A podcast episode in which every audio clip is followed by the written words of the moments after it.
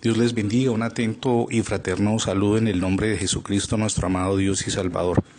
Les invito para que hoy reflexionemos alrededor de un tema que traerá impacto a su vida, una ruta bíblica hacia las bendiciones.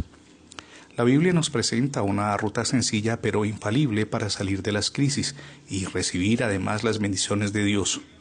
Vamos a seguir esa ruta haciendo acopio de las escrituras como nuestro principal fundamento. Principio número uno camine conforme a la voluntad de Dios.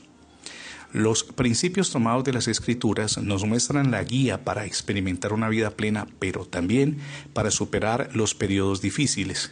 En el Salmo 37, versículos 23 y 27 leemos, Por Jehová son ordenados los pasos del hombre, y él aprueba su camino. Apártate del mal y haz el bien, y vivirás para siempre. La decisión de movernos en el camino de Dios, en el centro mismo de su voluntad, es suya y nada más que suya. Jamás pierda de vista este principio.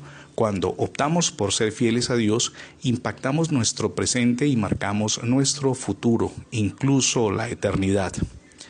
Segundo principio, Dios se goza cuando somos fieles.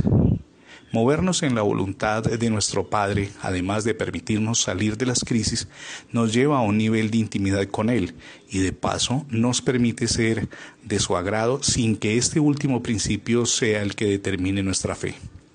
¿Por qué lo decimos? Porque somos salvos por fe y no por obras. Pero si caminamos bajo los principios bíblicos es porque amamos a Dios, nuestro Padre y Creador. En la palabra leemos en el Salmo 37, 28 lo siguiente porque Jehová ama la rectitud y no desampara a sus santos. Para siempre serán guardados, mas la descendencia de los impíos, dice la Escritura, será destruida. Una sencilla lectura del pasaje nos permitirá descubrir que el Señor cuida de sus hijos por encima de las circunstancias que enfrenten. Las dificultades no pueden ni deben llevarnos a ustedes y a mí al fracaso, ni tienen poder sobre nosotros.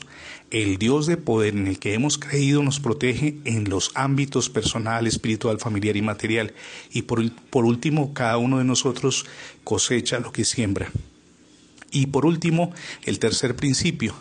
Gracias a la fidelidad, nuestra generación disfrutará lo mejor de la tierra. Hoy tomamos decisiones que trascienden y que, como lo hemos dicho, afectan positivamente a nuestra generación. Lo encontramos registrado en las Escrituras y lo creemos. En el Salmo 37, versículos 31 y 29 dice lo siguiente, La ley de su Dios está en su, en su corazón, por tanto sus pies no resbalarán. Los justos heredarán la tierra, dice la palabra, y vivirán para siempre sobre ella.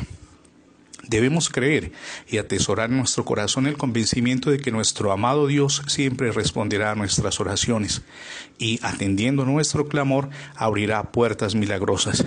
Dios está con usted y conmigo, Dios nos bendice, Dios no nos desampara y en los momentos críticos será nuestro proveedor.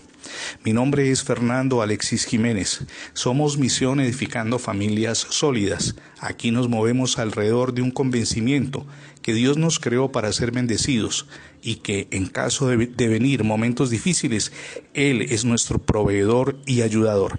Dios les bendiga rica y abundantemente.